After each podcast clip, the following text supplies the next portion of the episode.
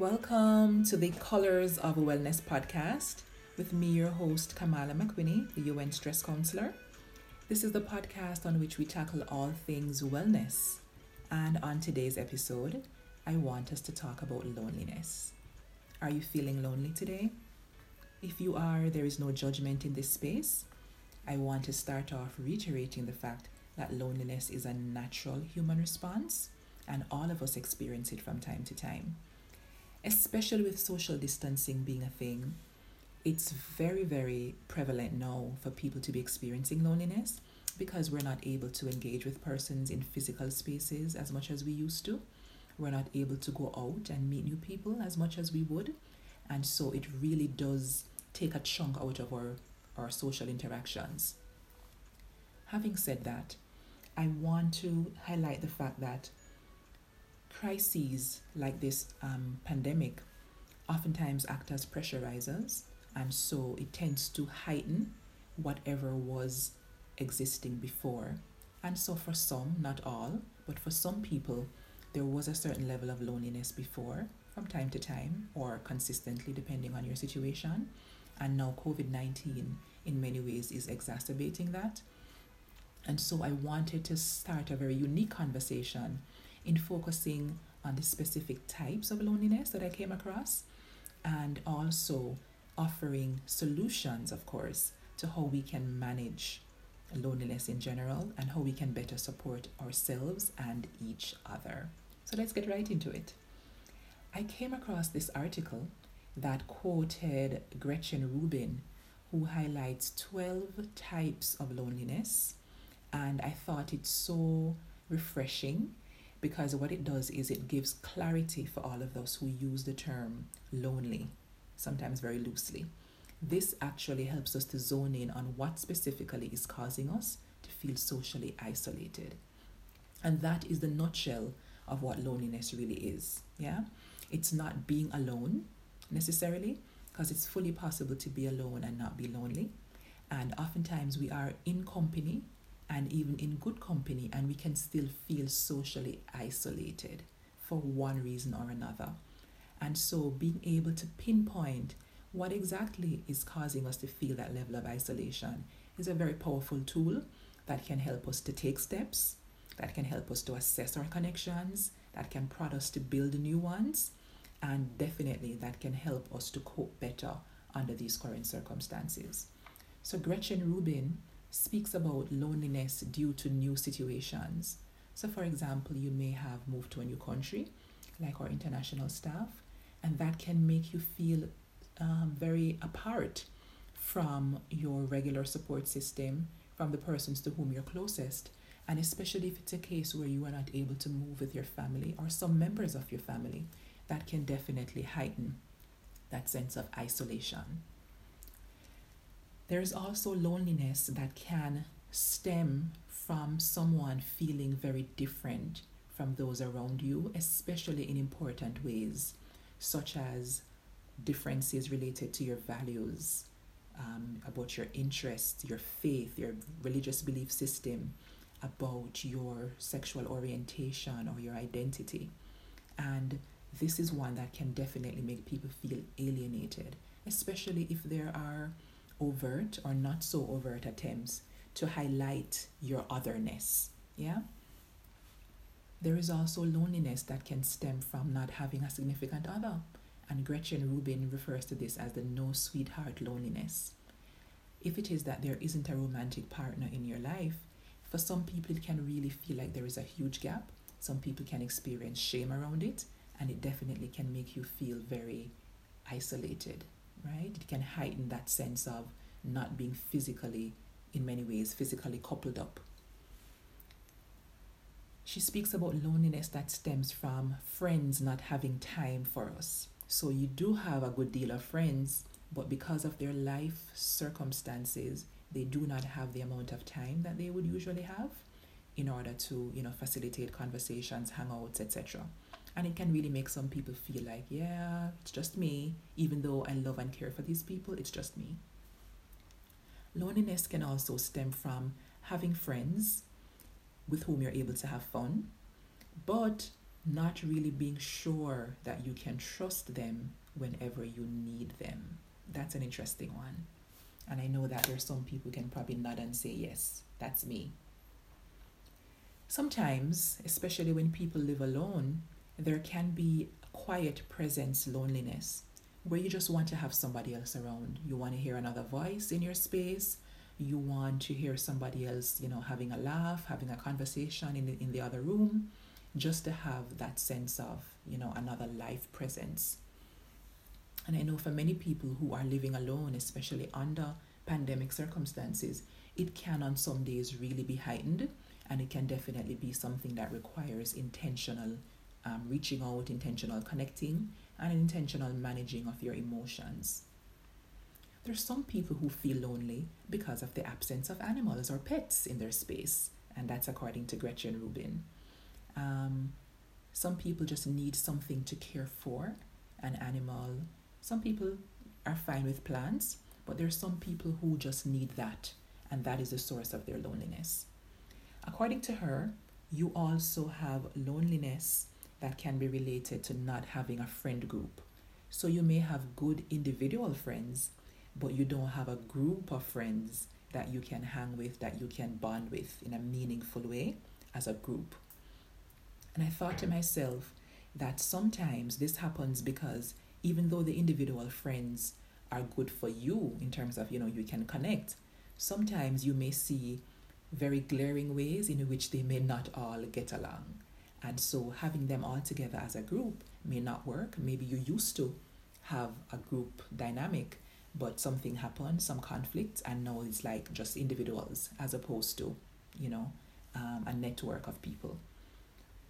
You can also feel lonely because of the fact that you feel alone in a particular experience, and this is very common. So you may be going through something, whether negative or positive, like a divorce. You may be getting married, and for some reason you may feel as though the other people around you just don't get it.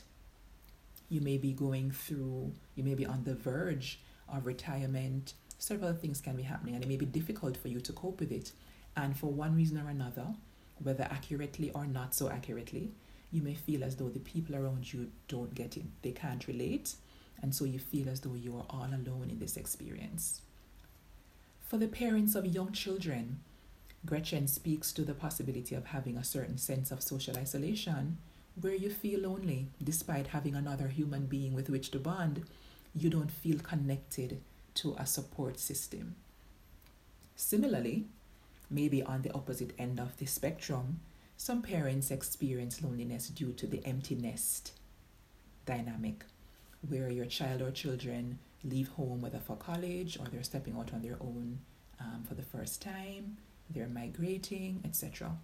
And there is that sense of, oh my Lord, what am I going to do without seeing them very often? And especially if you are or were a single parent and you had a home that was filled with, let's say, even 4 people, and now it's just down to you. It can be a really tough adjustment, and some people really can experience that emptiness, loneliness. There is another one, the everyone else is having fun loneliness. That can be very common during holiday seasons, where people feel a certain sense of pressure in that, other people are out doing the things that people are quote unquote supposed to be doing and you are not.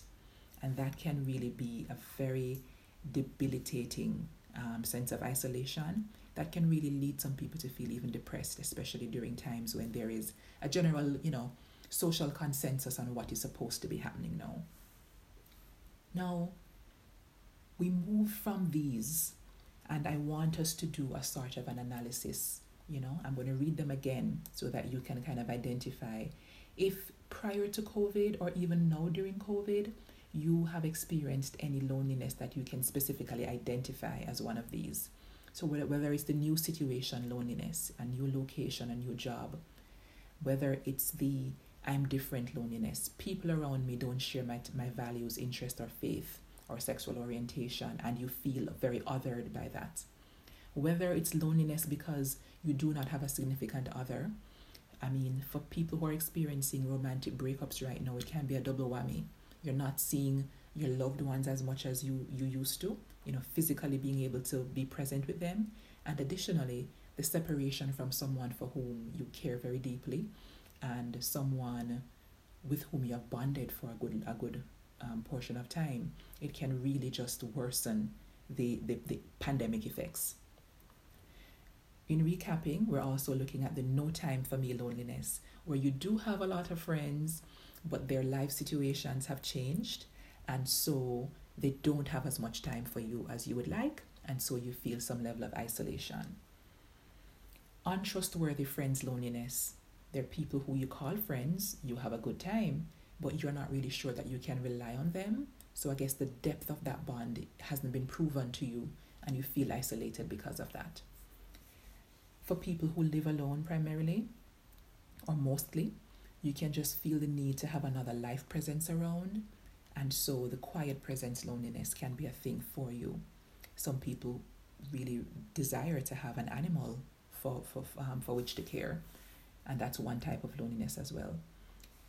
For the people who have good individual friends, but they lack a group of friends to hang out with, and there is something very special that comes from group dynamics, where you can have the different perspectives, the different energies that come from the different personalities that are in the group. You can share, you can critique each other, hopefully in love, a greater number of ideas, greater number of fun things that you can do together. But for some reason or other, you don't have that group dynamic, and that can make you feel lonely. There is the I'm all alone in this experience loneliness for people who are going through a tough time or even just a life-changing experience, I would say. And you don't feel as though those around you can relate. What do you do? Is that your situation? The parent of young children loneliness, we spoke about that one as well, where you have a new child, you have a young baby, and even though it's another human being, and even though people are congratulating you, for example, you just don't feel that connection, and maybe you don't feel as though you can really depend on these people. On the opposite end of the spectrum, we have the empty nest loneliness, where parents are feeling lonely after their child or children have migrated, gone off to college, etc. And the final one she mentioned is everybody else is having fun loneliness. So people are out doing what people are supposed to be doing, and here I am stuck on my couch watching TV. Do any of these resonate with you? If so, my first tip is do not judge yourself because you have experienced or are currently experiencing loneliness. Loneliness is a feeling, not a fact. Loneliness is a feeling and not a fact. So let's hold on to that, even as we're sharing and even as we're moving towards solution. An important thing to bear in mind here is that sometimes, not all the time, but sometimes when we are experiencing loneliness, and I would dare add to it that sometimes when we experience loneliness in a chronic way, that there also is an accompanying aversion to reaching out to other people, which is the thing that helps to minimize the negative emotional states that come from loneliness. It's an antidote for loneliness, connecting with other people intentionally. But sometimes, for whatever reason, we have these mechanisms that almost shoot down other people's attempts to connect with us, and we tell ourselves some stories, sometimes which are irrational, about why we should not also reach out to connect with other people. And so my second tip is reach out to connect, and especially now during the pandemic, be intentional about it. Ask people, can we jump on to FaceTime later? Can I talk to you this evening after work? Can we meet up for virtual drinks? Can we, have a games night? Can we do something later? Because sometimes people may not want to assume that you want it as well, and so you're over here feeling lonely. There is an avenue for you to get interaction, for you to get social connection, but you have not fully explored it, or you're making assumptions just as other people in your space are as well. So reach out to connect, initiate, yes, and make yourself available for those connections. Another tip is be of help to others. Loneliness is one of those emotional states that tends to suck all our energies towards ourselves. So it's kind of a self-absorbing space. When we shift that and focus on, okay, how can I be of service to somebody else? Maybe somebody else who you're pretty sure or suspect may also be lonely. Then that takes the focus off you. And helping other people, I promise you, is a huge mood booster. So figuring out, what can my daily act of kindness be, even in this virtual space? Sending a couple of messages to some people you haven't spoken to in a while. Telling them about how pleasant it was the last time you saw them. Sharing a compliment with someone, even if you think they know already how great they are at this particular thing. Sending a compliment during this time could be a huge day changer, and game changer for people. So think about that. How can I add some shine, some hope to somebody else's space? So shifting this focus from ourselves and be of help to others is a powerful way in which we can tackle loneliness. Now, this last set of tips I'm going to share can be really powerful. And it is using sensory stimulation to help to self-soothe, to help us to calm ourselves, and to help us to connect with ourselves. This particular topic of connecting with ourselves, I think, could be a whole podcast or a series by itself, because I dare say that sometimes we have an aversion to spending time alone because we thrive on the distractions of everything else, because we may have a challenge in being still because we're forced to be with ourselves. We're forced to be with our insecurities. We're forced to be with our thoughts, yes, our ruminations. And because of that, I know several people have a big aversion to spending time alone. And COVID-19, the pandemic, pretty much is bringing lots of clouds with a lot of rain, yes? And the rain is spend time by yourself. That's a lot of what our forecast will bring for the next couple of months, if not longer. Spend time, not being alone, as in nobody around you in every situation. But even when it is that you do have family around you, sometimes your reprieve is to spend some alone time. It's a healthy thing to do, and it will become necessary the more you're locked up in the house with other people. And especially for people who live alone, then spending time alone is a huge thing. So being with yourself is a very important skill, if I may, to develop. It's a very important practice, let me say it that way, a very important practice for general well-being, and especially for coping in this very strange and unprecedented time. So finding ways to connect with yourself, finding ways to connect with your own life force, to enjoy your own company, to almost see yourself as a new bestie. Yeah? Explore, what do I really like? What do I want to eat today? Do it in a way of engaging with a being, because you are alive. You are a whole being by yourself. I also want to share the use of sensory stimulation, such as using a comforting blanket. Many blankets have a lot of weight to them, and a good weighted blanket can even simulate the feeling of being hugged or embraced, right? So that's one thing that we can have in our coping toolkit to really help us to manage the negative emotional states that come with loneliness. Things like placing your hand to your heart and just becoming very present to the fact that your heart is beating. There is life pulsating through your body. You are alive and you are well. And that can be especially powerful if you add some positive affirmations to that as well. So speak some beautiful things to yourself. Speak some morale boosting, motivational things to yourself while you're doing that activity. Can be a huge day changer and a huge game changer. Hug yourself. How many of us do this?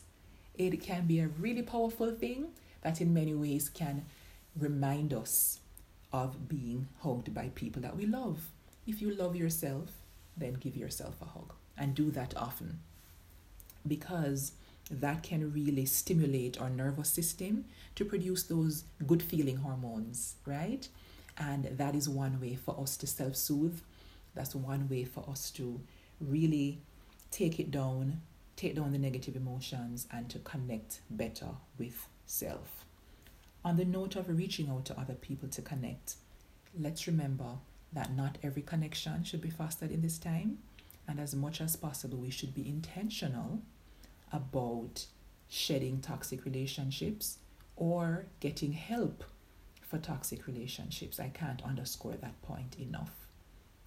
For those persons who may have or may be experiencing the specific types of loneliness that we mentioned before, reaching out to connect is pretty much a fix-all for so many of these situations, because it is that lack of connection or disruption of connection that leads to loneliness in the first place. Another thing I want to add as it relates to some of the types of loneliness that we discussed above is the importance of doing critical assessments of our connections and being honest about the ones that serve us, and importantly, being honest about how we show up and how our behaviors can be having impact, even negative impact, on the overall well-being of the connections as well. Sometimes we're the ones who need to take a step back. Sometimes we're the one who becomes too lonely, who becomes too busy, and we don't have time for people in our lives, and they respond by then pulling away. So taking a critical look at your connections in this season could be a very powerful thing, especially if we're able to do it in chunks, if we're able to do it in a systematic way like journaling, and if we're able to do it without judgment, with some self-compassion. It can be life-changing, because sometimes you may find after critical assessment that it is your friends' dynamics that, are not the healthiest for you, that you have been accepting things that you shouldn't be accepting, and so you may want to make some changes. So overall, the point is reach out to connect, assess the well-being of those connections, and maintain them. And that takes work. That takes intentionality. Protect those connections, yes? Because I feel as though now we're seeing how valuable they in fact are, yes? If we don't have them, we really feel off. We feel unwell. So it's important to maintain those connections. And on that point of, how to really juice and protect and foster good connections, I also want to leave the tip of not assuming, not making assumptions. Sometimes we assume that people are not reaching out because they don't want to, when in fact people could be looking at us and making, assumptions or assessments based on how we have been in the past. And based on that, they're saying, you know what, let me give this person room. Let me allow them to ask me first. For example, for new parents, it could seem so obvious to say a solution to the issue of feeling lonely because, you don't have support, etc., is to ask for help. Because sometimes we sit back and we say, well, people should know that I need help. People should know that it's very difficult to cope. But a couple things could come up on their end as well. Maybe they're contemplating whether or not you consider them to be in your inner circle to the point where you would welcome them into your home to help you with your chores or with babysitting. Maybe it's a case where they feel as though, when it is appropriate in terms of you having bonded sufficiently with your child, when your home can accommodate them, then you will ask. Because everybody's journey is different. Everybody has different preferences. They may even assume that, you have other people helping, which we do a lot. It's called the bystander effect. I don't have to do anything because he or she or they have help already. Other people are volunteering. And so people sometimes wait around for you to ask before they reach out. And that applies also to connections. People might say, well, it's COVID-19, but Kamala is still working, so I'm not going to reach out to her to just check in and chat and say, how are you? And you're over here saying, my God, this person hasn't even checked on me to see how I'm doing. So let's start a challenge on today to say, I'm going to take the initiative to reach out in the spirit of fostering connections, maintaining connections, yes? And hopefully these will last us beyond the pandemic and make us better people, better friends, and better loved ones overall. I want to leave these tips with you to consider. And as usual, I'm so open and eager to hear your feedback, your suggestions for other topics, and your questions. So please feel free to shoot me an email. And I implore us, because I'm speaking to myself too, I implore us to put these measures in place to help us to better manage the crisis that we're currently going through. Remember, we are not powerless. And also remember that self-care is your first job. Until next time, see you soon.